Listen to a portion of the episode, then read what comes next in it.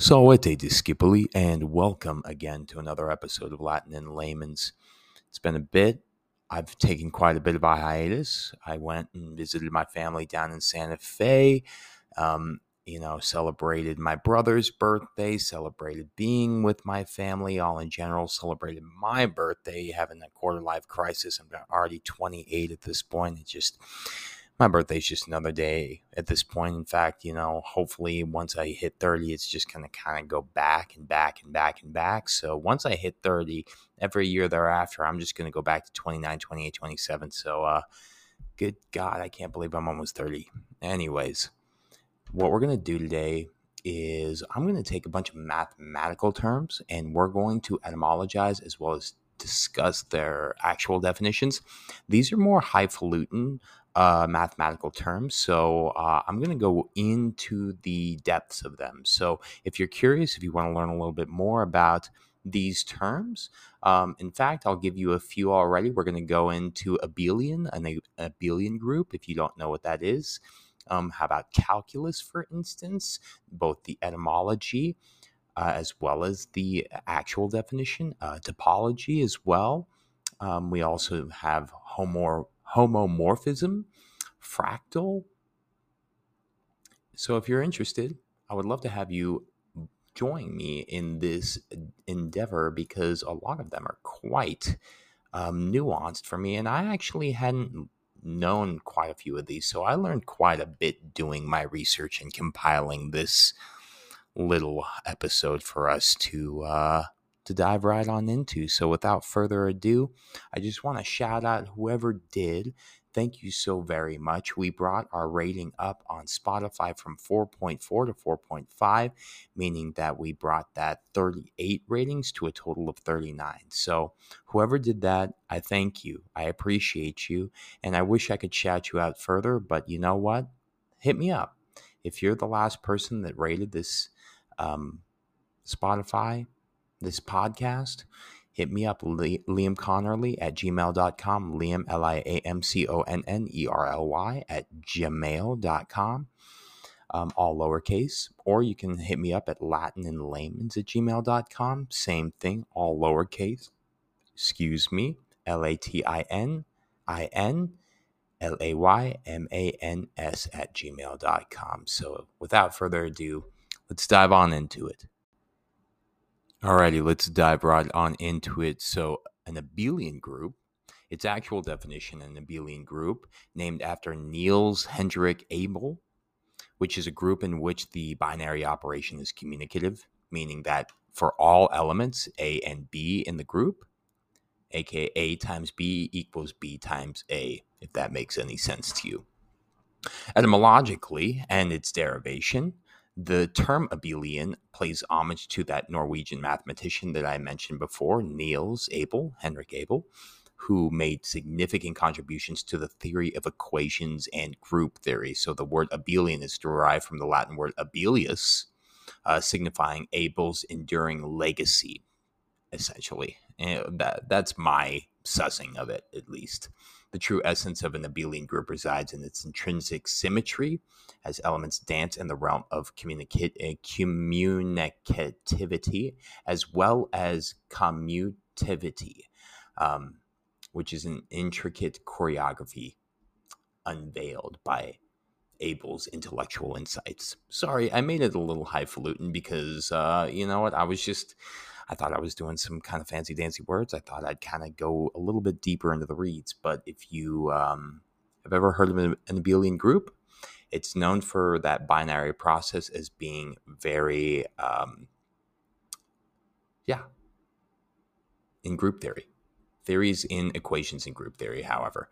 Um, Euclidean geometry. So it's actual defi- definition, Euclidean geometry, which was introduced by the ancient Greek math- mathematician Euclid uh, in the branch of math- mathematics that deals with properties, relationships, and measurements of points, lines, angles, and surfaces in the planes and spaces of our world essentially. That's what geometry means. Geo meaning earth metry coming from metron referring to measurement and or length. So geometry just refers to the measurement of the earth. And in this case euclid made a lot of um, uh, contributions to it as such. Um, he actually had five postulates within geometry. So, etymologically, the definition and derivation from Euclidean geometry, Euclidean honors the that legendary Greek mathematician.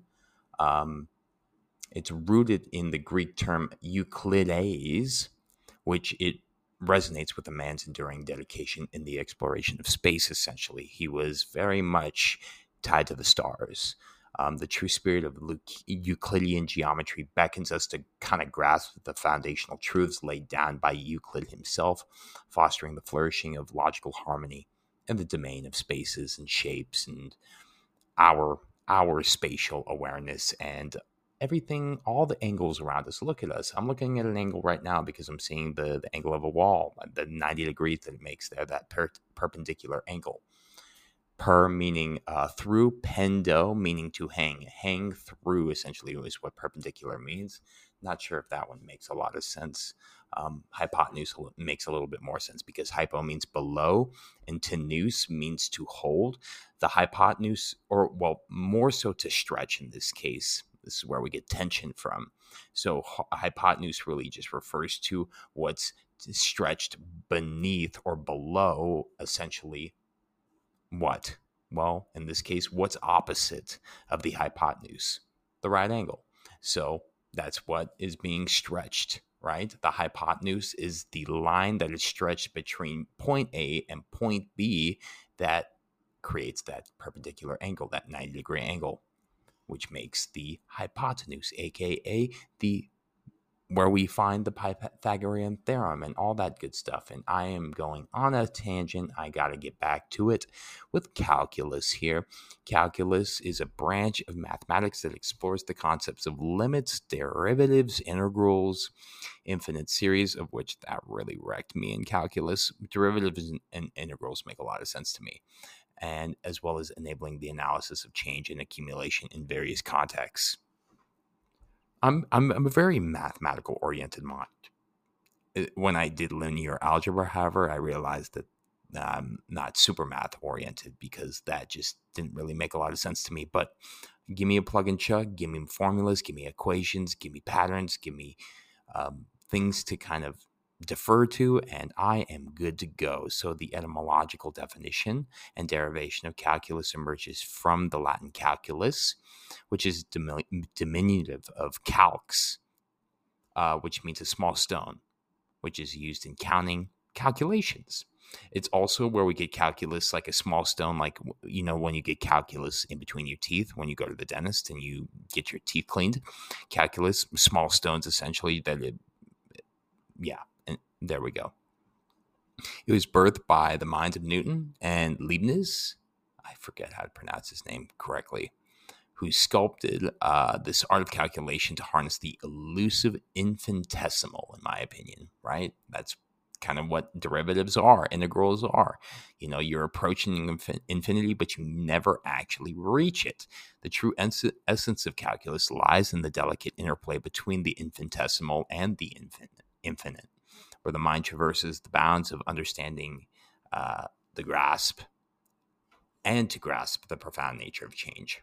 That's what calculus is. Calculus got us to the moon, y'all. It's rocking awesome. Next one topology. Topology is the field of mathematics that examines the properties of space that are preserved under continuous deformations, including concepts like continuity, convergence, compactness, connectedness. I mean, even when I look at convergence, for instance, you can etymologize that con meaning with, vergo meaning or where go meaning really to turn. So convergence means to turn with essentially. It's also where we get conversation, uh, although a little bit different in that case. Connectedness, however, con meaning with, necto nectare means to bind, connectedness means to bind with. Um, Anyways, etymologically and its derivation of such, topology emerges from the Greek roots topos, meaning place, and logos, meaning to study, a testament to the exploration of spatial relations. So to sp- is to to study space and or place in this case. Lots of rhyming, rhyming there, not meaning to make that happen, but hey, you know what? Call me DOWG and this is mine is a fascism. Its true essence resides in the intimate scrutiny of shapes, the shape's essence rather, beyond rigid per- parameters and or measurements. Topology, like a philosophical musing, seeks the underlying essence as it captures the essence of space's malleability under the artist's touch of continuous tra- transformations. How do you like that? That was all written by me. Um, yeah, I, I, I wanted to, you know, it's been a while. I wanted to do a fun, cool one. And maybe you guys can really get some good information from this because these are cool concepts. And I was kind of in this mode because I was also thinking about seeing Oppenheimer recently and yeah, rocking awesome. Anyways, next one that we'll get into here eigenvalue. So, eigenvalue in linear algebra, never understood this really.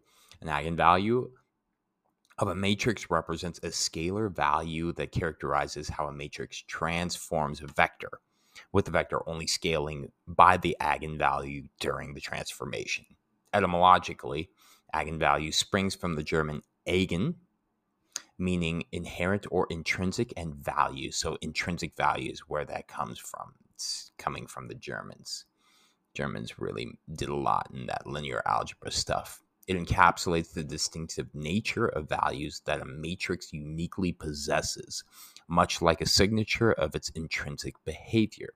So, the true spirit of eigenvalues resides in recognizing the essence of transforming and or transformation where a matrix fundamental nature manifests itself through these distinctive features revealing the very fabric of mathematical structure see how language and mathematics can play such harmonious uh i don't know euphonies symphonies? Anyways next one there after eigenvalue homomorphism. Homomorphism is a structure preserving map between two algebraic structures, such as a group, such as groups rather, rings or vector spaces that preserves the operations and relationships between elements. Etymologically, homomorphism finds its roots in the Greek homos meaning same and morphe meaning form and or shape. So same shape, same form. The term embodies the lofty concept of maintaining similarity, preserving the integrity of structures across across across mathematical realms. In its true sense, a homomorphism is a bridge between worlds, a guardian of structure that harmoniously translates a mathematical language of one realm into another, all while upholding the essence of the original patterns if that makes any sense. Try to make that as much of a, you know, because math is, you know, we say math is very objective and it is in a way, but you know what? It came from minds that came from speculation. It came from testing and testing and retesting.